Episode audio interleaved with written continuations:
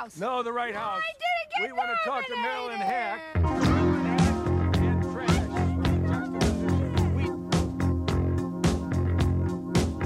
trash. I'm from Canada Water.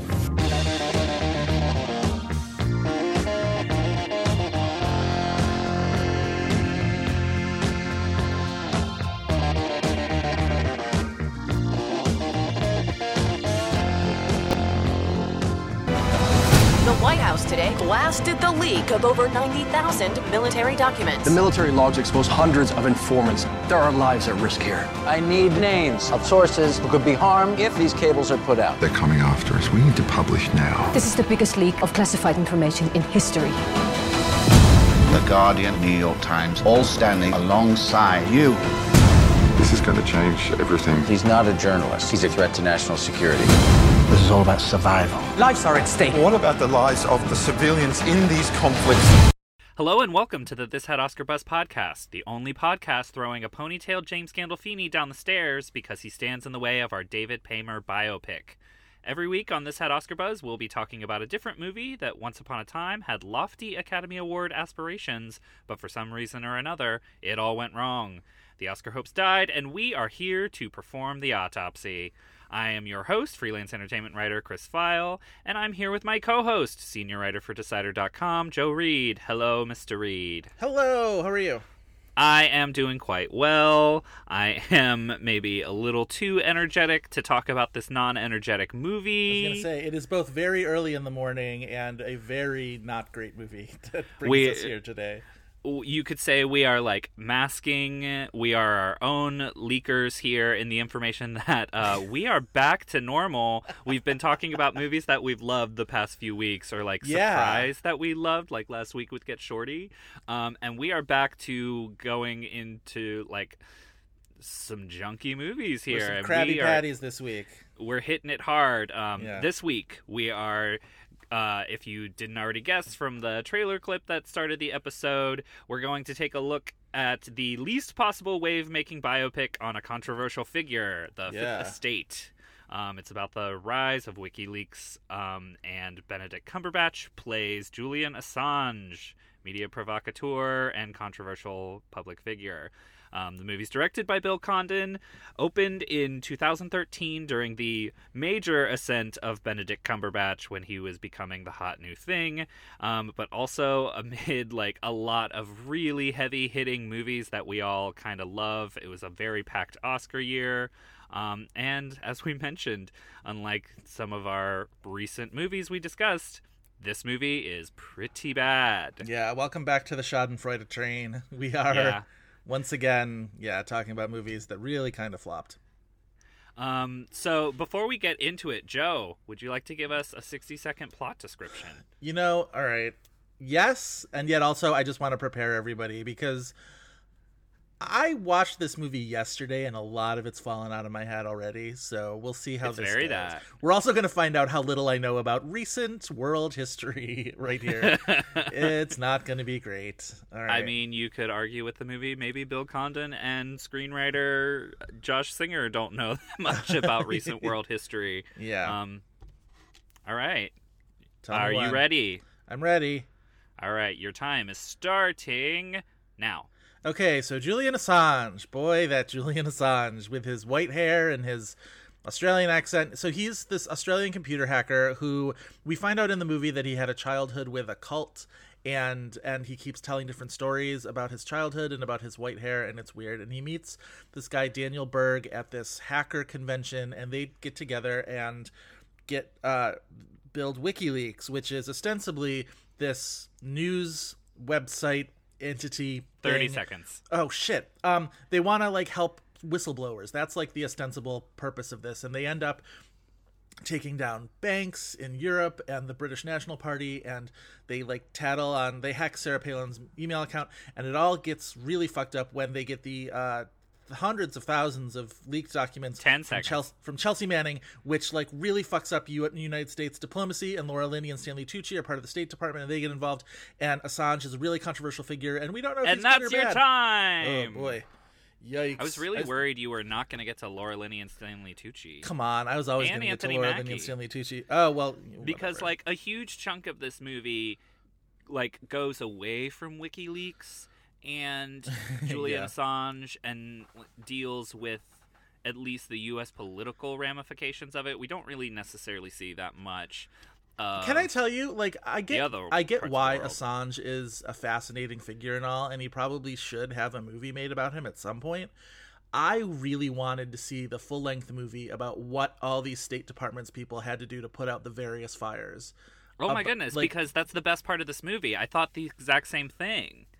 Like, Like, when Laura Linney is talking about like how she like put Hillary's name on these like statements that had like really trashed these world officials and whatever, and they have to like patch up all these relationships and like the part with Alexander Siddig where he's like a spy or whatever that they have to get out of Libya before they kill him or whatever, and it's like that we've seen in a billion movies before, and I thought that was kind of whatever. But like, I want the like Washington bureaucracy story almost, like where it's just these State Department officials trying to smooth over hurt feelings because all of these cables that went out with like American officials calling them stupid or calling them vain. And it's that thing I talk about where, like, the end of the world isn't going to come by natural disaster or nuclear strike.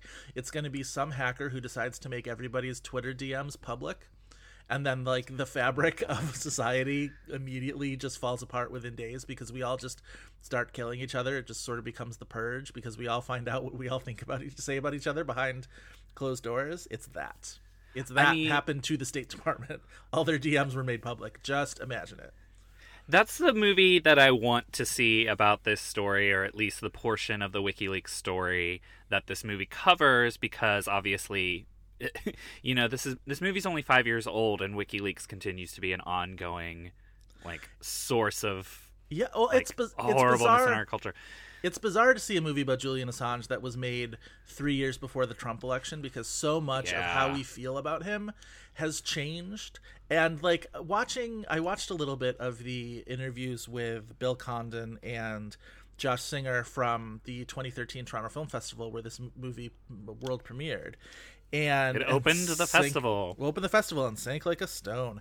Um, but I I think a lot of the thing about this movie, and I think a lot of the reason why this movie ultimately fails, is because I don't think even they had much of a handle on what to think about Assange, and I think they thought that like.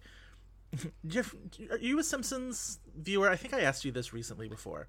Yes, I am a Simpsons casual episode- Simpsons viewer. I am not good for like Simpsons facts, Simpson, Nope. Simpsons random quotables. Not good for it, but I love the Simpsons. So there was the one episode where they did Model UN and Bart had to give the presentation on Libya or whatever. Um, and he's like, their their their primary export is corn, and he says said like one other fact about them, and he just goes, in conclusion, Libya is a land of contrasts, and I feel like that's what Singer and Condon have with. With Assange here is like in conclusion, Julian Assange is a land of contrasts. Well, because, this like, movie wants to have its cake and eat it too, eat it too, in a million different ways about him, and like never really, excuse me, they never really get into like who he is as a person, what their perspective is going to be about him, yeah, and like. Like I either want this like wild shaggy dog big fish kind of a story about this larger than life Australian figure and you know delving into all of the rumors that we hear about him and maybe they're true and maybe they're not and you sort of film them in a way that maybe lets us decide. Or some real fucking studiousness about and and I will say for as, I don't want to sound like we're dumping on Josh Singer because he after this movie um writes Spotlight wins an Academy Award for writing Spotlight with Tom McCarthy and then is nominated right? No. Were they nominated for the post? They should have been nominated for the post. I don't think they were. Um co-wrote the post which is like nobody loves the post more than me. So I don't want to dump on him too much although I did want to say right up at the top of here go on Josh Singer's Wikipedia page sometime. His early life and education section fully sounds like his mom got on Wikipedia and like wrote two full paragraphs about like it talks about how he was elected class treasurer and he was a national merit scholar and he was voted like most likely to whatever and he was on the baseball team it's very very very much like the best little boy at at high school kind of thing This that you makes would me read want about the Josh Singer biopic. I mean, honestly, uh, he's an interesting guy, though. He started uh, his career started. He uh, got in with John Wells and started writing for The West Wing in the post Aaron Sorkin years, which I think is a very interesting time to join The West Wing. So he's you know writing for this show as it's in, especially during its like season five, season six growing pains. He only has one right uh, one episode credit in season seven, which is when I think the show really makes a big creative comeback. Um, and then Fifth Estate is the first movie he writes. Uh, really, really falls flat, as we will talk about. But then, like, Spotlight wins an Academy Award. The movie wins the Academy Award. The Post, which is, you know, undervalued, but he gets a Golden Globe nomination. He co wrote that with Liz Hanna, by the way. I should probably say that. Um, I think he actually did the polish on her script. is that what it was? Okay. I remember it as when the movie was announced, they were taking her script, and I only remember her name being attached, and maybe he was just like the set writer. So he's the guy who just won the it up a Oscar for bit. the movie about journalism, and they've got the new movie about journalism. It's funny the the you know, it's almost like a de-evolution between like the Fifth Estate, which is just like hack journalism and like you know busted apart at the seams and all the rules don't apply, and then Spotlight, which is such a meat and potatoes, you know the the virtues of shoe leather journalistic reporting and then the post which goes back even farther into the past about like you know telling truth to power and all of this. And it's this very interesting sort of triptych de-evolution where i feel like and i feel like you know the movies just get better. I think spotlight and the post are both probably equally very great. Um, and now he's done the screenplay for first man which comes out this fall the damien chazelle neil armstrong biopic first man so not about which journalism it should be in theaters the week that this episode drops. You're very good about knowing when these episodes show up in people's podcast feeds. Thank you for that. Um, first movie he'll have written with that isn't about journalism and doesn't really have even a journalism angle to it. So credit to him for that, I guess. Um, but yeah, I think he's a good. I think he's probably a writer that will be easy to sort of brush aside because it's very much like, you know, American institution filmmaking. Well, and it, looking at just some of the movies you've mentioned already, I think it's safe to say when we're talking about Oscar buzz, and especially in the future, he's a name that we're going to see come up quite a bit. Yes. So it's I think it's interesting to look back at his first film, which. I- think especially on the screenplay level is very flawed. It tries to do so many things at once and it's like it's about four different movies shoved together, three of which are really bad in this version and then one like the Laura Linney, Anthony Mackie, um, Stanley Tucci stuff that we mentioned is actually pretty good and like the movie we would most want to see, but if this script had chosen to be any one of those movies, it would have made for a better movie. I will tell was you, this movie thinking- lost me right at the beginning, and I guess Oh, this yeah. I, this I got to put on Condon because that opening montage where it's like hieroglyphics, the Gutenberg press, the ninety-five theses being like nailed to the cathedral door, and it's the opening credits for this movie listeners if you haven't watched it which why would you um the It's on Netflix, credits so just watch the first five minutes and laugh your it's a little wild because it's like this shitty cgi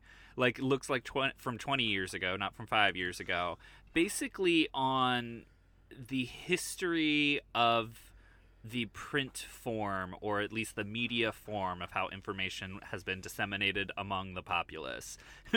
Like as joe mentioned there's like hieroglyphics the printing press and it's all the way up through silly. 9-11 and the internet you know what i mean and it's Yeah, like- and so it places assange at like the the cutting edge of modernity of this which is all of this is tradition. fine if you want to be like a movie about like the history of media and news spread among how like information is disseminated basically. But this movie is not about that. So it's like it's just this silly little hangnail at the beginning of the movie. It doesn't really even wrestle with the journalistic concerns beyond the fact of like protecting sources. Like the big conflict that happens between assange and uh, daniel berg is whether all of these sort of uh, documents this this great huge United States security leak should have the names of the people redacted because you know these are people whose lives could be impacted and and put in danger and Berg and the journalism establishment represented in the movie by David Thewlis and Dan Stevens who are playing Guardian editors Yes. and reporters right Yes. work they work for the Guardian um and they Which that's very- a whole other story too. That's way more interesting than the movie allows it to be because you also have all of these global uh, news networks working together on this story in a way Right. that we really don't see. Like whenever we see journalistic entities on film, they always seem so isolated. yeah Like, I will say the- the... much more interesting version of that story is honestly Citizenfour. Like just watch Citizenfour. Right. I think that gives you that doesn't have Assange specifically, although he's always sort of like his name is always sort of like lurking around the edges of that movie and WikiLeaks is. Um and that's a movie that is not does not shy away from its own sort of moral quandaries and controversies. I think ultimately it obviously comes down on the side of Edward Snowden because you know the filmmakers were embedded with Edward Snowden. Like it's obvious it, this that's a good example of a movie that has that takes a firm like takes a position, takes a stance, and yet still allows you to sort of see all the other angles to it. That is not a movie that is packed to the gills with real life figures I like. You know what I mean? Necessarily. Yeah.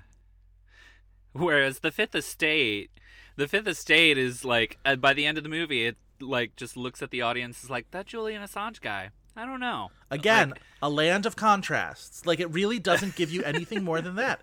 And it's crazy that we could have spent all that time with him. And like, I get that it was we d- we had more complicated feelings about him back then because a lot of people did feel like he was doing necessary work and exposing things that needed to be exposed. And I think the Trump stuff and the 2016 election stuff has really colored the way we think about him. And that's probably politics, but it's also the fact that we had like an extra, we've had an extra five years now to consider the kinds of things that he does and the kinds of, you know, who he's answerable to. And it's not you know i think we've had five more five more years to become increasingly disillusioned with julian assange. I'm not saying that the movie needed to get there sooner than we did but it leaves us at a very sort of unfinished time for assange. And because of that the movie feels very kind of milk toast about him. Yeah, I mean, I mean, I agree. I mean, let's get to the Oscar buzz for this movie. yeah so why did this And thing have why- oscar buzz in the first place I mean, I think whenever you have a very timely figure or a political figure and a movie's coming out at the certain time of year, this movie opened in mid October of 2013, that already perks up a lot of Oscar watchers' ears in that, you know, that's just kind of the formula for a certain type of Oscar buzz movie. Um, uh, also, at the onset, we mentioned this was during the rise to major popularity for Benedict Cumberbatch. So it's like you put an up and coming megastar at the time we thought he would be at the forefront of a biopic like this, and Yeah. people are going to be looking at it for Oscar. Cumberbatch's career is interesting because he gets I think Sherlock starts in 2010 Yes. and I honestly feel like we Cumberbatch isn't a thing without Sherlock because Sherlock gets him those crazy fucking fans. Like no movie that he did helped to get him that kind of following the way that Sherlock did, where he plays and the way he plays Sherlock, it's I mean not to get into like the the psychology of fans and fan culture, but the fact that he plays Sherlock as this kind of like Asperger's y introvert who like can't help but be a dick to people. It's this very kind of I don't know, it's it's this kind of character that I feel like rallies fans or it's uh, do you remember when community was happening and everybody Yes. really loved uh fuck what was that character's name not the one abed um and i think that was another sort of example of just like i think fans kind of flock to these characters who are charismatic but also a little childlike a little sort of you know Distant. distant that they need protection. It's these I don't know, there's a sense of sort of rallying around a vulnerable character that I think is irresistible to a certain type of TV fan. And Absolutely. and I think Cumberbatch was the huge recipient of that. And then so then 2011 happens, and I think that's his big movie breakthrough, right? Where it's Tinker Tailor Soldier Spy. I think I think is a like unexpectedly really big movie for him because it's his most interesting performance. Before then, he was just the creep from Atonement for me. Like, and it took a while Oh, for me to so not just like see him good and disgusting he's in Atonement. so fucking gross in atonement like he looks He's like exactly what that movie needs him to be, and he's Yeah. brilliant, and it's so gross. like even just his face looks like an opossum's face in that like it just looks he's so predatory but also like fey and creepy and just uh he's the absolute worst. And of course yeah, yeah. he's the reason that all the like terrible shit in that movie happens. So it's very easy to just like pile all of your anger because you don't want to be upset at Briony. It's like it's No, you know she tried. she she, she didn't She's know. an She was artist. just a little girl, and she was Saoirse Ronan, and and then she was um oh, Romola? Garai, and Romola then Vanessa Redgrave. You're supposed to hate Romola Garai. We How can't hate you. any of those people. Come on now. No, we're gonna hate Um, fucking Benedict Cumberbatch with his weird molesty face. Um, You have to bite it. Ugh, God, Ugh. Chris, Chris. I'm sorry, sorry, listeners. So Um, 2011 happens, and. Tinker Tailor Soldier Spy goes a long way for making me forget about Atonement because he plays this sort of conflicted guy who gets caught up in some stuff and tragic stuff sort of happens to him He's and closeted. yeah yeah and I think it's- he gets a lot of attention for that movie, especially because he gets to have some emotional catharsis, and that's a very like chilly, like yeah buttoned up movie. Yep. So, it, like that's how he catches the attention because he gets to be kind of the release within the movie in a certain way. I think you're exactly right. And then he has this sort of spotlighted role in Warhorse, which is, as you know, is a movie that is near and dear to my heart. I'm really coming out with all of the unpopular Steven Spielberg faves today. Not unpopular, but like Hey nobody's Joe, favorite. how about you talk to us about Hook? What are your feelings on Hook? Do you Shut like Hook? Shut up. No, um, but like I will fully grant that nobody's two favorite Spielberg movies of the last ten years are War Horse and The Post. But you know what? That's fucking me. So shut up. Um, I defend the post. How dare you? Um, you can have your Bridge of Spies, people. You can have your whatever the hell else. I don't know. Um, he's really good in Warhorse, although he's no Tom Hiddleston in Warhorse. I will say that Warhorse did almost as much for me to launch Tom Hiddleston as a guy as as the Avengers did, as the uh, uh, the Thor movies did, because I just he's so good in that movie. Anyway, but yeah, you're right. So 2013 happens, and he's everywhere. In- Well, he's spotlighted in a lot of things. We had him playing Khan, not Khan, in Ugh. Star Trek Into Darkness. explain whole, that, a little dance. bit like like go into that a little bit because that's worth discussing he becomes the recipient of a lot of sort of negative buzz through no fault of his own because there were all these interviews, I think, with him and J.J. Abrams, where they're like, "He is not playing Khan. I am not Khan in the movie." And like that's the big reveal of the movie, and it goes to essentially no end. it was one Um, of those things where it's just like we know you're Khan and they're like no he's not Khan and They're it's like, like we "No, know you're Khan and then not." see the movie and it's like yeah he's Khan and it doesn't like serve anything. Like it would have actually probably boosted the movie a little bit if everybody knew. Yeah. Um, and like that movie is fine otherwise, but like that is a major like misstep in how like you promote a movie because like the expectation is like so.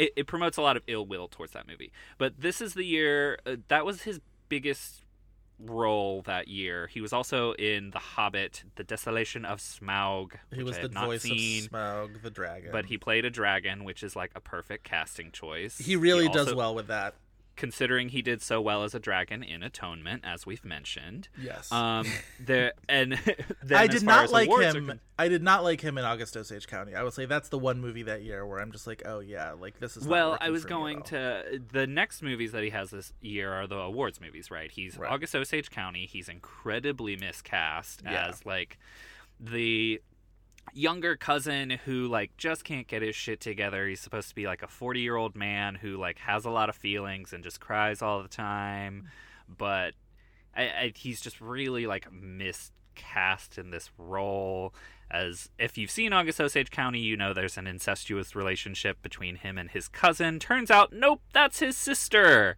It's Um, become so hard to see Benedict Cumberbatch as a character who has a lot of feelings because so much of his Yeah. persona in other movies is about bottling up those feelings.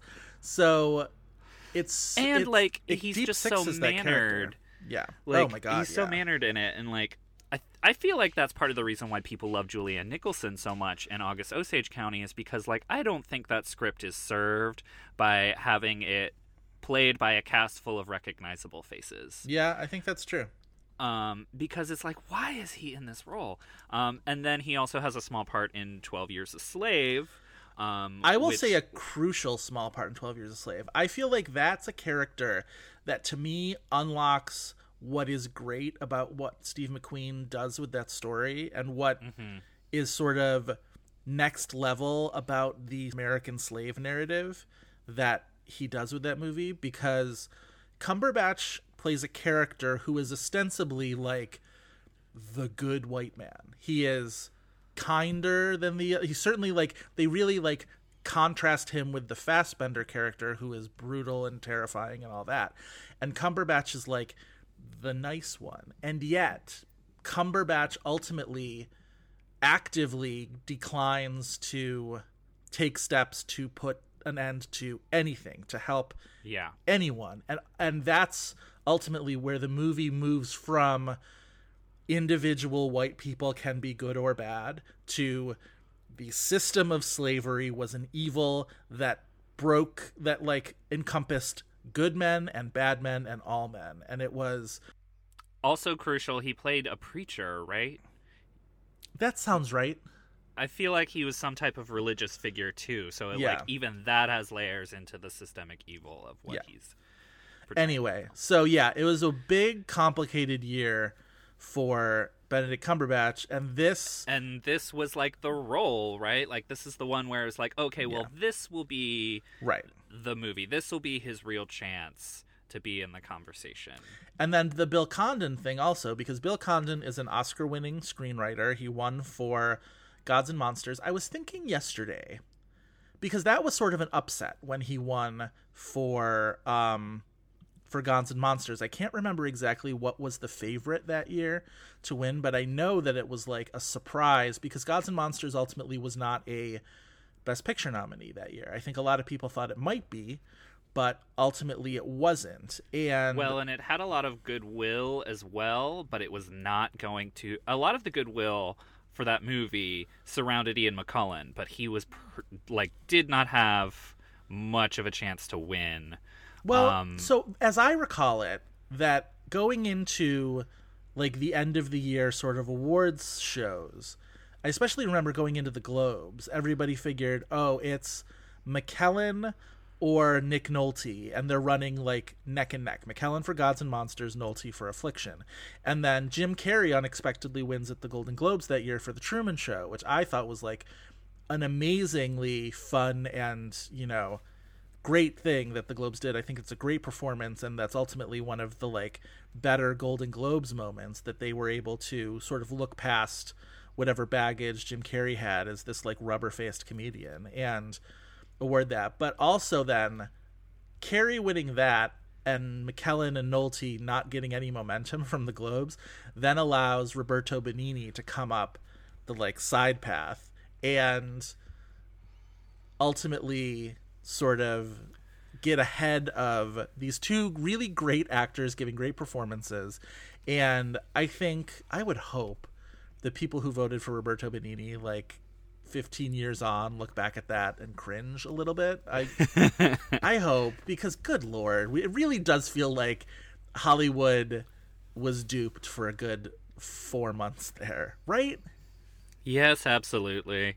I mean, and Ian McKellen is just so good in that movie. This, I feel like, as far as Bill Condon's filmography, and we'll get into Bill Condon because I am a staunch defender of Bill Condon. okay I feel like Gods and Monsters is a good comparison for this movie as far as what works and what doesn't work in this movie in the Fifth Estate because you have this like character study about an interesting man in like the ecosystem of Hollywood and it gives you enough information about like the film industry and like the impact of his horror movies. It's about um uh, the director of Frankenstein and Bride of Frankenstein. He was a closeted gay man, etc., etc. Yes. James Whale, um, played by Ian McKellen, as we mentioned, and like there's a whole lot of business around his story, his personal story, right?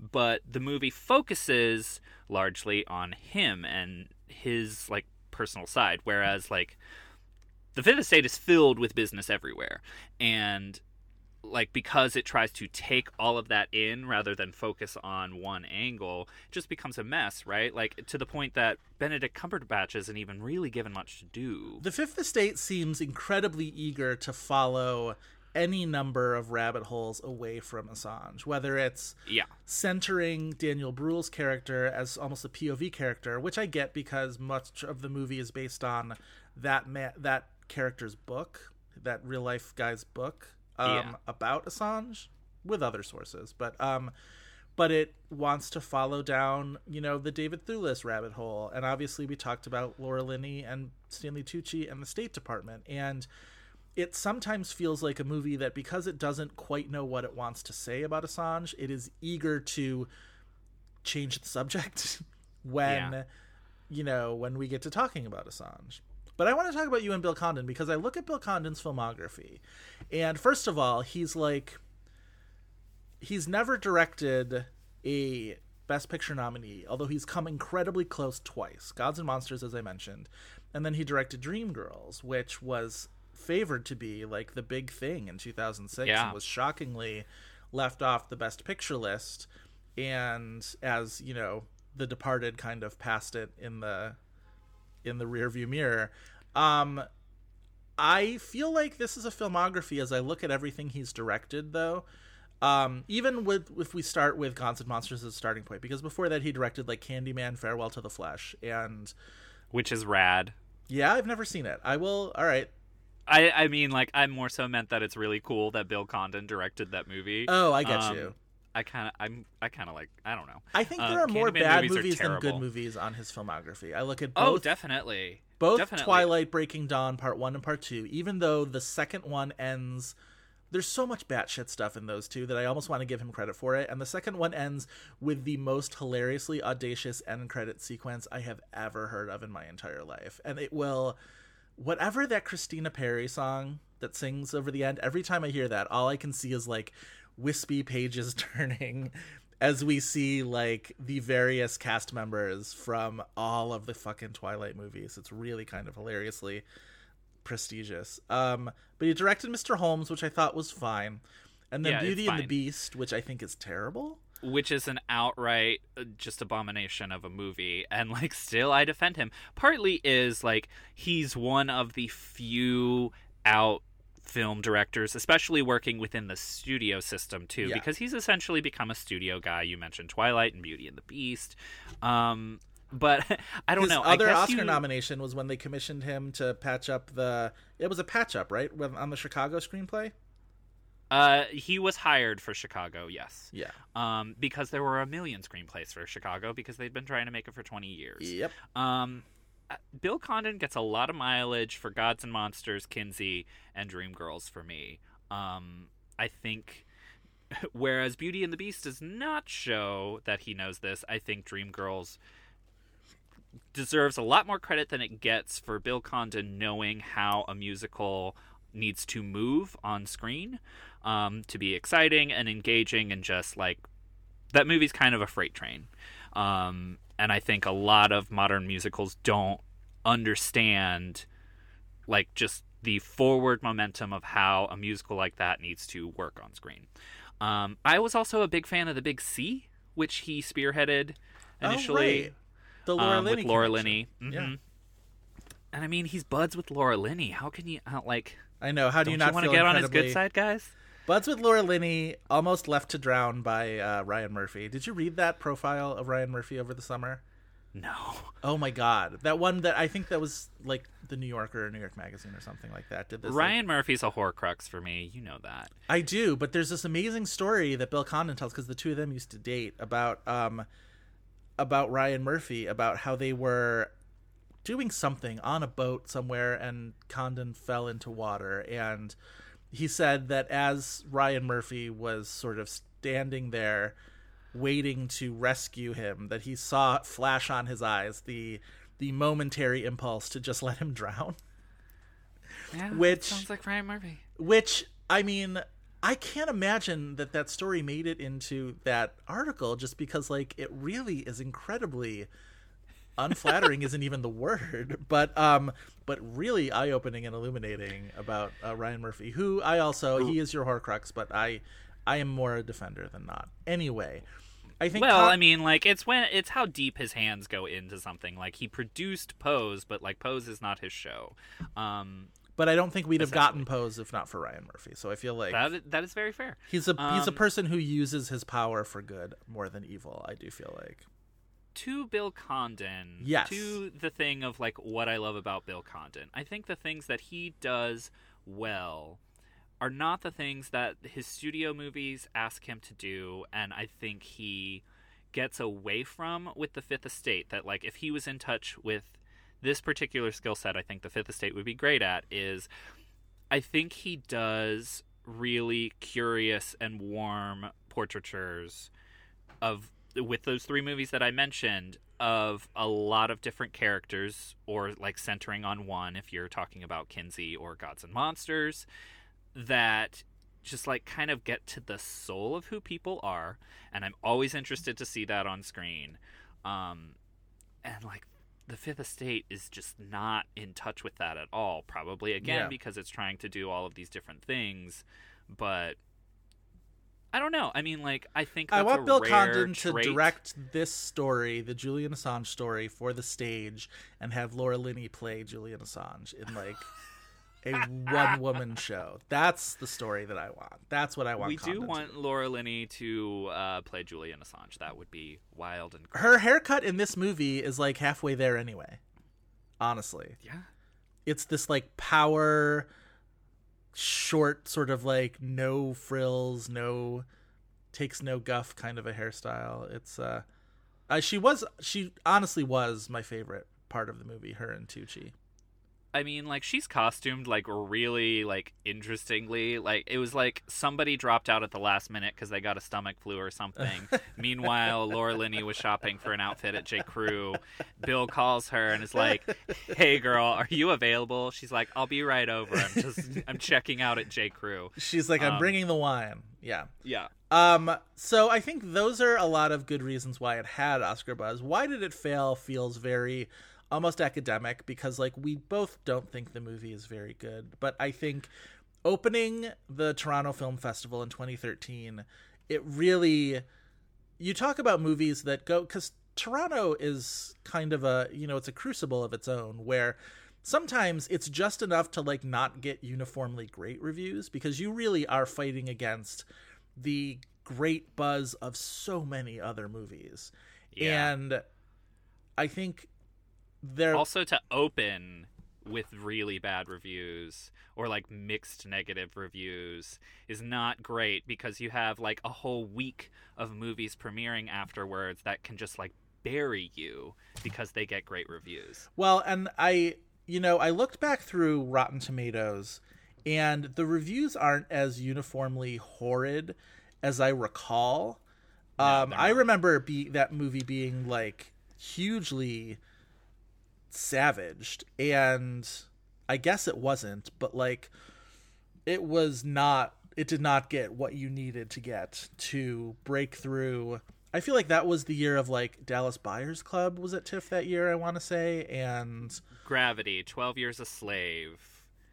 oh right, that was the year that 2013 is insane. Like 12 Years a Slave think- played, and uh, our friend Kyle Buchanan sort of declared it as the winner there, and it started this like huge brouhaha on Twitter about like it's too early, you can't say that now, and from people who hadn't seen that movie. Right. Um, People's Choice winner that year was Philomena, which made its way to a surprising Best Picture nomination. Philomania. Philomania was running wild in 2013. Yeah, that was a that was a big old year for even stuff like August Osage County. So August Osage County is another example of like that had kind of middling buzz, but it was able to weather that a little bit better. Whereas like the Fifth Estate just never recovered, like stumbled out Yeah. of the gate and never ever got back on its feet. the Fifth Estate is like a lesson in wait for the movie at least to be seen before you really try to like talk about buzz for a movie Yeah. because all of the conversation around this movie around Benedict Cumberbatch was before the movie even premiered and the second it premiered it was out of the conversation it bombed at the box office opened against like the third week of Gravity still like raking in a ton of money and it debuted at like number 8 it's even Bill Condon's lowest grossing movie Yeah. if you can believe it. Um, Well, Bill Condon's bad movies all made money. That's the thing. Like it's not like I think Bill Condon's best movies like easily make a less than his good movies. I would imagine Kinsey didn't make a ton, but like Kinsey might be my favorite movie of his. Um but he like the Twilight movies, Beauty and the Beast, like those all made tons and tons of money. Talk a little bit about the DreamWorks-ness of it all, and then I want to talk about Daniel Bruhl for a little bit.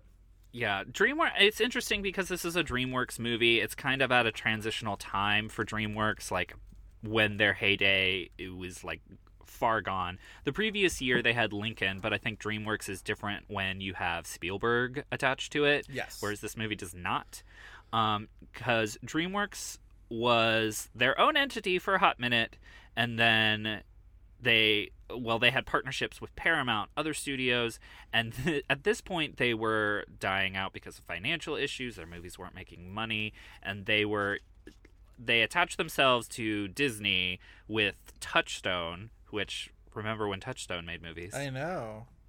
the vivid like touchstone logo attached to like all of the vhs's we owned. It's amazing how much those like movie logos have that kind of Pavlovian response for me, where like the DreamWork Little Fisher Boy, we've we've already talked about the focus features thing. Um, now I noticed it the other day. I, I saw a trailer for something that otherwise I would have been like this trash. It was that movie with Zazie Beetz and um, werewolves and fast food or something. I don't know. I can't remember. I think it's called no. It's the it's the demonic pizza place movie. It's called Slice. Slice? Yeah. yeah with chance the rapper Yeah, the movie that yeah, yeah, like a24 had like teased for two years and Well, then dumped this is what I'm saying. So I saw the trailer. I watched the trailer for it last night online, and that A24 bug at the beginning of it has engendered so much faith and trust in me that I'm just like, Oh, yeah. huh. Like I'm gonna, I'm gonna at least give this a little bit of my attention because it's A24. I trust that they are not going to, which is like kind of funny because like they've made movies like Tusk. It's not like they've made bad mov like they haven't made bad movies, and yet and people give a lot of sway to their direct tv movies that are like more direct tvs than theirs Th- they're like oh it's a24 and it's no they're not going to do anything for this they're going to shove it on direct tv and a month later put it in five theaters. But I think they've Um, done such a good job of branding themselves that I, you know, they've given me, I've given them my trust, and I feel like DreamWorks for a while was that studio where it's just like, you know what, at the very least, it's a DreamWorks movie. Well, and I think at, in this era of what DreamWorks was, I think it's a slight like I think it's it's not a big talk, talking point, but I think it's interesting to note that the type of and maybe this is a hang up for me in particular for studios especially in a year where you have things like Gravity, 12 Years a Slave, even uh, like American Hustle and Her, which Her had Warner Brothers behind it. If if a studio doesn't necessarily have the infrastructure to really push a movie the way that it needs to be pushed, like think that's something to consider. Like would Benedict Cumberbatch have even been able to get arrested if the movie had been received well? And I'm not so sure. Yeah, I'm not so sure either. But I want to talk about another actor who almost almost made it to Oscars shortlist that year, not for this movie, but Daniel Bruhl, who I think gets the like walks out of this movie the best. I think the movie clearly prizes his character the best, and like even his scenes with like Alicia. V- We haven't talked about Alicia Vikander being in this movie. Like a full Just came to my head. like and it's it's not i forget sometimes that her breakthrough at least with me the first time i ever noticed her she was in anna karenina and that was the year So before this movie. so and then i can't remember what year i think also 2012 was um what was that foreign language film um A Royal Affair. For me, Anna Karenina was the first time I was just like Alicia Vikander, like that she's. You were always already sort of hearing her name as like a thing. I don't know, whatever. Because she was also in a million movies, like for Yes. several years. Yeah. You know, you couldn't escape her. And like this is one of the ones where she plays just a girlfriend. Just the girlfriend. She's literally just a girlfriend, so that Daniel Bruhl can talk to her. Could not be less important. Anyway, I would love to be Daniel Bruhl's girlfriend that exists just for him to talk to me. So Daniel Bruhl in this movie is good, fine, I would say. But also in 2013, also actually, I think at that same Toronto Film Festival, he was in the Ron Howard car racing movie Rush, where he played uh, burnt Niki up Lauda. burnt up car driver Niki Lauda. Um, that movie is one where I think opinions vary wildly. I've talked to people who really love it. I've talked to people who really hate it, and a lot of people on some degree of the middle. Um, I was sort of mixed on it in general. I thought Bruhl was great, and he came very, very close to getting an Oscar nomination for it. He's one of I sort of did this little amateur tally yesterday, just doing the supporting actor and actress categories because when you talk about the Golden Globes, it gets a little bit trickier with the musical or comedy and drama acting nominees. Um, but since the SAG Awards became a thing, 15 actors have gotten Golden Globe and SAG Award nominations in the supporting categories, but not Oscar nominations. Um, so these are performances like I always think of like Dennis Quaid in Far From Heaven and Maria Bello in The Cooler, Mila Kunis in Black Swan, um, John Turturro in Quiz Show. Some interesting ones on this list. Hayden Christensen for Life as a House.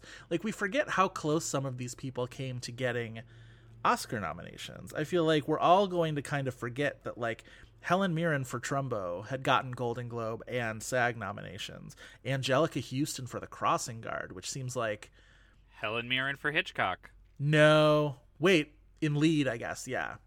I Yeah. only went through supporting, but that's probably Ah. true. Um and then the one I always think of, it's most tragic, is it happened for Cameron Diaz twice in 3 years. Oh my god. right? It's For being John so Malkovich and for Vanilla Sky. It is still super super bums me out that Cameron Diaz never got an Oscar nomination. I think she's been Oscar nomination worthy at least twice, probably 3 times. Um I think she's Please tell me number three is in her shoes. it absolutely is in her shoes. She's phenomenally good and in her shoes. Not only performance wise, but in playing to type in a way that is very canny and I think is very knowing. I think I I could go on forever about in her shoes. I think Curtis Hanson did such a fantastic job with that. I think everything about that movie is perfect. Fabulous movie. Um, so Bruhl then gets both of those nominations and ultimately gets snaked. I'm going to put the blame for that one on Jonah Hill because that was the traditional, you know, Jonah Hill doesn't get any Oscar buzz until the very end, and all of a sudden there he is. Um, also nominated for supporting actor that year. That was the year that Jared Leto won for Dallas Buyers Club. Bradley Cooper for American Hustle, one of the building blocks to what we all assume is going to be the A Star Is Born Oscar for him this year. Barkhad Abdi was nominated for Captain Phillips, a movie I love, and Michael Fassbender. We already talked about him being in Twelve Years a Slave. So, yeah, it's kind of sad that like Bruhl came so close, and now I think has gone back to what he was doing before the Fifth Estate and Rush, which is sort of nondescript European heavies, like he is in uh, in Yeah. Captain American Civil War. To like bounce off of other like leading characters. He just looks very also German. he looks Nazis a very. He well, I mean, I always say about Daniel Bruhl, like he plays Nazis a lot because he looks like he would be a good Nazi. You know, The thing about Daniel Bruhl is like I'm always so like every time that I see him, I'm like, oh, he doesn't have to play a Nazi I know. this time. Even though it's like I've probably seen him play not a Nazi more than I have seen him play a Nazi. So, was there anything else we wanted to talk about? I feel like we haven't really even talked about the movie all that much. I feel like we kind of bounced off of it a lot just because. I think that's all you can it. really do with this movie is like bounce off of it and like beg it to be better than it is or like be one of the several movies that it is so that it could be, you know, actually dive into those things. I did appreciate Um, that it included a in movie sizzle reel set to M83's uh, oh my god. outro. That like that was 2013. Like that was your go to montage. I to the point that I was like one thing with that. Fuck you, a- Julian Assange. This song belongs to the Cloud Atlas trailer. How dare you? Thank you, Chris. Thank you for knowing that that is true. Um, it does make me think of that every single time, and like I guess good on the Fifth Estate for trying to fool me into thinking about better movies. Yeah. Um, oh god, I keep thinking about that beginning montage. Honestly, the movie is on Netflix. Just go watch that first five minutes that take you from literally hieroglyphics to 9/11 in a minute and a half. It is Yeah. quite something. As it stands, I think The Fifth Estate ultimately fails because it's a movie that thinks there should be a movie about Julian Assange but doesn't really know what it wants to say about him and it's too bad. I almost want to give like Singer and Condon a chance to do it again in 10 years with a little bit of hindsight and a little bit of I mean, Lord knows we might not even be at the end of this Julian Assange story. He might have, you know, God forbid, there's another election coming up. He might have another bunch of shit up his sleeve. But We should mention, I would like to mention at least, like, the Best Actor field, which obviously Benedict Cumberbatch was nominated the very next year for the Imitation Game, so he ended up just fine. Yes. But, like, even if he was really good, Oh, this was he a- would have had a really hard time this year because Yeah. the eventual nominees, you have the winner, Matthew McConaughey, Chiwetel Ejiofor, Christian Bale, the surprise nominee for American Hustle at last minute, Bruce Dern for Nebraska, and Leonardo DiCaprio for The Wolf of Wall Street. But like, you could stack the rest of like, you could have another five of like really That's- good nominees that's who were like right outside. I think I wrote that that year that like you could do an entire category of people who were not nominated for best actor that year because it was Hanks for Captain Phillips, which still pisses Was me the off. big that he one. didn't get that nomination. Um, Joaquin Phoenix for her, right. which like was probably never going to happen, but it's still a great performance that was like on the outside the whole time. The big performance Oscar that everybody, Isaac. yeah, the big performance that everybody sort of screamed and wailed about was Oscar Isaac and Inside Llewyn Davis. He's great. and yeah, and then you have things like that were also probably still ahead of like Benedict Cumberbatch in like biopic terms. You have Idris Elba playing Nelson Mandela. well, the other big snub was one that I thought could be a winner that year in the early goings, which was Robert Redford in uh, All, All Is Is Lost. Lost. That great sort of one man show. His uh, best performance in my book. Yeah, I mean it's it's truly a big year, which is why it always pisses me off that Christian Bale got nominated for what I think is an actively terrible performance in American Hustle. I think he's I mean, DiCaprio's another thing for me. I never liked The Wolf of Wall Street. I sort of the cheese stands alone on that one. But I truly believe that like I think DiCaprio's giving a performance that I just could never connect to. Bale I think is bad. Is just legitimately I don't bad. think he's bad. As somebody who like I feel like every single day my appreciation and warmth for American Hustle and what it's doing, I will say that my mind never goes to Christian Bale. So my thing with American Hustle is, I you know I mentioned a Rorschach test earlier in this episode, but I feel like that movie is a Rorschach test for how you rank the performances, like which ones you think are good, which ones you think are bad, um, because I don't think any two people see it the same way. I am a Amy Adams is great, Bradley Cooper is good, Jennifer Lawrence is bad fun, and Christian Bale is bad unfun. That's sort of how I. And honestly, I think Jeremy Renner is the second best performance in the movie after Amy Adams. He's really good in that movie. yeah. Where are you? Where do you fall? Um, definitely Amy Adams. I think she's next freaking level in that movie. She's so good. Um, tell me the name because I know you'll probably have this off the top of your head. The actress that plays uh, Jeremy Renner's wife. Oh, is that what's her She's face great. from Law she's and Order? from uh, Elizabeth Law and Rome? Order. Yeah, yeah. Elisabeth Röhm, She's yeah. so good. She's um. honestly, I think she's great in that. I think she's maybe even better in Joy. Um, which is Yeah. a hugely maligned movie that we don't have time to get into right now. But like some other talk, some other episode where we talk about a 2015 movie, we'll talk about Joy. Yeah. I don't know. I mean, I think everybody's largely like I don't think there's any bad performances in that movie, but like Christian Bale would be towards the bottom and still being generous of I don't think there's bad performances in that movie. she's a fan. She's a fan of She- American Hustle. She's a fan. She's watched it a lot, a lot more than I thought I would after the first watch. Because the first watch, I was like, it's fine. But then when I revisit it and like viewed it through the context of the movie is about nothing that the plot is telling you that the movie is about. Um, yeah, I, I I'm a fan. Any last thoughts before we get into IMDb game? Um, no, just that the only real awards traction this movie got was in swept up, swept up in the like Benedict Cumberbatch storm that we mentioned. He was nominated for body of work prizes from the Britannia Awards and the Columbus, Ohio uh, Film Critics Association, Ooh. formerly the Central Ohio Film Critics Association. I am a member. I was not at the time Shout out to your home Um, team. shout out to the home team hey guys um so it's like yeah that's really all this movie was like thought of and like the benedict cumberbatch batch you know yeah, true. All right, let's talk about IMDb game. It's been we we took a week off with our TIFF special, but I'm very happy to be jumping back into the IMDb game. yes i i you know what and you have also been very cruel to me Hey, so i hey. i have Listen. a good one for you Well, wait before you do. like- why don't you explain to the listeners what the IMDb game is? Okay, so the IMDb game for familiar listeners or new listeners, whatever.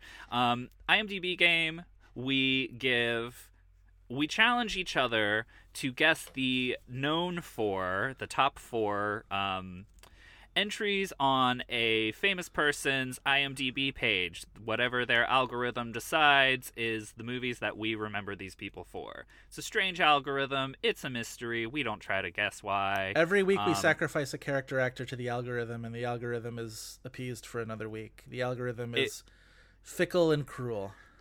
It rewards us only in insanity points. Yes. Um, caveats being we will mention if there is television or voiceover work. We try to avoid the Marvel Cinematic Universe and Harry Potter movies because they always show up, always disappointingly. Yeah, yeah, it's a fun game. it is. I We do enjoy it every week here on this Had Oscar Buzz. All right, so you say I've been mean to you. I defy have. you to give me one example of how I've been mean to you, but okay. Um, the last several weeks, Uh huh. I have earned back my Zeljko Ivanek points. Uh huh.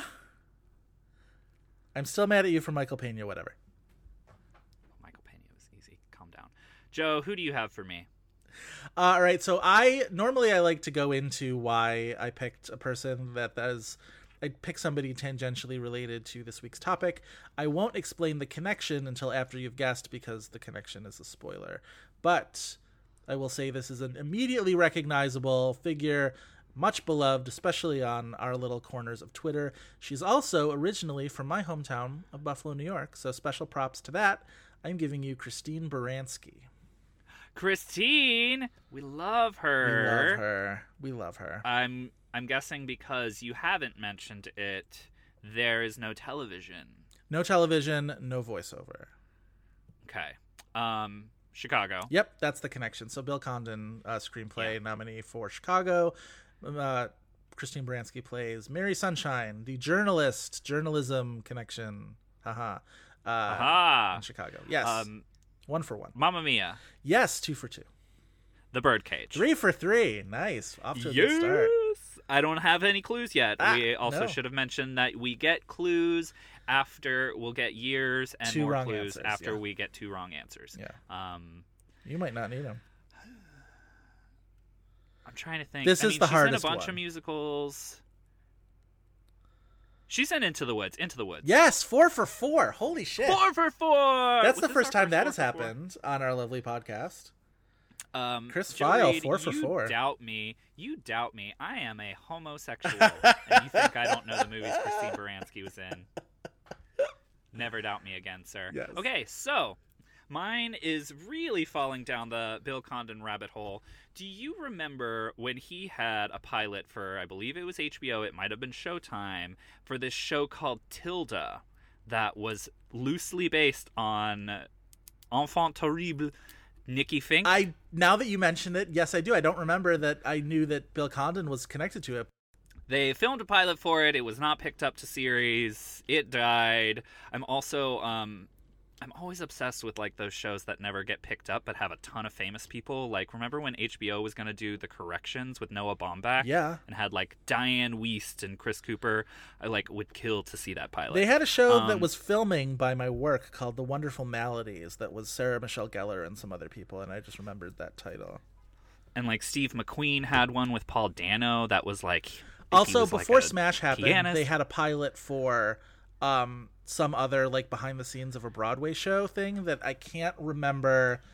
Um, Was that the one with Norbert Leo Butz? I think it is, and it's the something year, and I can't remember what the The marvelous year, or the the, wonderful year, or miraculous something. year, right? Something like yeah. that. Okay. The ca- all right. Wait, before we do that, because I just want to read off the cast for this, because this is fucking amazing. This is the show we almost got, written by John Logan, and the pilot I think was going to be directed by Kathryn Bigelow. Lee Pace, Eddie Redmayne, Susan Sarandon, Hope Davis, Frank Langella, Patti LuPone, Norbert Leo Butz, Stark Sands, like, and we got none of this. It infuriates Sometimes me. you're just like, how bad was this pilot? Laura Osnes. That um, like you can't just go to series because people will watch it for these actors. Like yeah, yeah, it's wild. insane. Okay, And so Adam Guettel was the was the music guy. the composer for it. Yeah, yeah, yeah, yeah, yeah. Um, Anyway. shout out Light in the Piazza. Anyway, one of the other, I would say, vastly underrated, deserves much better career opportunities than she's had. Actresses that was on Tilda, the pilot that never aired, is now notoriously, allegedly, bit Beyonce's cheek. I'm talking about Sanaa Lathan. Sanaa Lathan, who, as we're recording this, has a new movie on Netflix this weekend um, called Nappily Ever After, in which she is quite good. Okay. Sanaa Lathan, Love and Basketball. Yes. Okay. Ugh. Ugh. Now here is where I'm like, and it's no television and no voiceover. Nope. No television, which is a little shameful because she like was a real shot in the arm coming into Nip Tuck late and she was That's what I was going to guess. Incredible on that show. She was really good on Nip Tuck. Um, But she was only there for like a season and a half and like that show had a shocking number of seasons. I think it had like 7 seasons. all right, I feel like Sanaa Lathan is a little mean. Um, It's a little mean because the answers are like not the Sanaa Lathan Great. movies you would Great. guess. Also, she was in a lot of those like Oh, they're like these ensemble movies with like these really good all black casts and She is also in a lot of Oh, ensemble oh, oh, she was in the one that made a ton of money. Um Best Man Holiday. Nope. The Best Man. No. God okay, that's two. All right, I'm gonna give you years. Um, they're all post Love and Basketball, which was like her breakout role. I love that movie. I love her in it so much. Um, the years 2003, 2004, and 2006. They are all different genres. Oh, great. Um That's the other tough thing about Sanaa Lathan is she's in all different kinds of movies. romantic comedies. There is one romantic comedy. Not Love and Basketball, not Best Man or Best Man Holiday. I will say this is one of those like late winter Valentine's Day releases from who our favorite Focus Features. Oh. That may not help you. This is the romantic comedy. Yes. Ugh. Is it like like a living out loud kind of like it's a rom com, but it also like she's like getting her life back together or whatever? I mean not really. Um I will tell you some of her Wait, is one of the other ones out of time? Yes, Out of The Time. Denzel starring Washington? Denzel Washington. I want to say Carl Franklin, but I'm not positive. Yes, Carl Franklin Okay. Ava directed that film. Yep. All right. Um So you have two. So there's a rom com, and is the genre of the other one? It's not a rom com. Is it like a like a junkie something? Oh yeah, it's trash. It is a franchise movie. It is her highest grossing movie. And what year? 2004. A franchise movie, but not like a good franchise movie. Correct. I mean, it's. I could say something, but it would give it away. Um, it is a dual franchise movie. Oh, Alien versus Predator. Yes, AVP, Okay. Alien versus Predator. Okay, yeah, dual franchise, sort of. Yes. Yeah. Okay. I was so- also going to say that it's part of a franchise that's currently in theaters, or at least as of this recording. All right. So this rom com is the other is the guy in it like really like more famous now than when he made it. I feel like this guy is like always vaguely famous. Like he's Oh. not. So it's not like somebody who's like a Chris Evans or something like that. No, no, no, no. I don't no, even no. know what movie I would be thinking of. To my knowledge, he has never played a superhero. He's done a lot of TV work, including one show that like had a lot of weird fans that I, I didn't understand that people even watched the show. Oh, uh, Um, num, num, not Rob Morrow. Numbers? No. Um, shoot. Weird TV fans. Nathan Fillion? I- Castle? No, but like I feel like they kind of blend together to me sometimes weirdly. This guy is I'll say he's a Brit. Sometimes people don't know that he's a Brit. He doesn't always play one. Oh, Simon Baker. Um, Simon Baker. what's the movie called? Um, they like fi- they go on like a blind date, right? I think so. Shit. Something new. Yes. God, thank God. Got it. Congratulations. I can't believe you did that to me. Isn't that torturous? Doesn't she deserve Something new. Come on now. I really thought the Best she Man Holiday was gonna career generally was gonna do it but for like her. She, yeah, I know. I know. Alas. Something new is actually really sweet. Brown Sugar should be up there. Brown Sugar is so good. That was another one of those, like those, you know, she was in a lot of movies like that that were always better than you thought they were going to be. Anyway, She was in she's really good She's in in a really good After. version of Raisin in, Raisin in the Sun. Yeah. She's also in Contagion. All right. Shouts to Sanaa Lathan. Stop biting Beyonce, huh? All right. Allegedly. Allegedly. Allegedly. All right. Take us home. All right, so that's our episode. If you want more This Had Oscar Buzz, you can check out the Tumblr at thishadoscarbuzz.tumblr.com. You should also follow our Twitter account at had underscore Oscar underscore Buzz. Joe, tell our listeners where they can find you and your things. I am every day at Decider.com talking about film and television and everything that is on streaming. I am also on Twitter at Joe Reed. Reed is spelled R E I D. Uh, that's it. I'm on Letterboxd also. Um, I don't know. Oh yeah, we've never mentioned Letterboxd. I We should. I've been like trying to be better about like being on Letterboxd. I can't remember what my actual. I think I'm just Joe Reed on Letterboxd. So like, find me. It's not too hard. I have the same app for everything. Letterboxd for me is more of like a logging tool that I could use for like list type of things. I'm trying to be more actively involved in it. Yeah. Thing. Yeah, yeah, yeah. Um, so I'm Chris Feil. I'm on Twitter at Chris V Feil. That's F E I L. Um, you can also find me on the Film Experience, filmexperience.net. Um, the filmexperience.net, uh, writing about soundtracks, Oscar ephemera, actresses, etc. Um, but we would also like to thank Kyle Cummings for his fantastic artwork and Dave Gonzalez and Gavin Mevius for their technical guidance. Please remember to rate, review, and subscribe to us on iTunes, Google Play, Stitcher, wherever else you get your podcasts. All of the podcast places. You know, if you do multiple, give us a five star review on any of them. Um, five star reviews are super appreciated and help us become more visible on iTunes and other platforms. Uh, please be our anonymous sources of goodwill. We will never reveal the identities of our sources. No promises. Um, no promises. See, you were the Daniel Uh, Berg and I was the Julian Assange there. No promises, Oh, mate. No, I got no white promises. hair, and no one knows why. I was in a cult. It was called the Yeah. Family. We never talked about his cult, by the way. It's too late now, but like, look that up. Yeah. Well, he created a cult. Um, and uh, no, that's all for No. this week. They'll call us No. lesos. Uh, They think we're but, um, yes, exactly. Oh, no. Uh, we we that kept it note, we together should maybe so get well going. up until the end. yeah, and uh, we hope you'll be back uh, next week for more buzz if our accents haven't killed it. Um, bye. Lazos.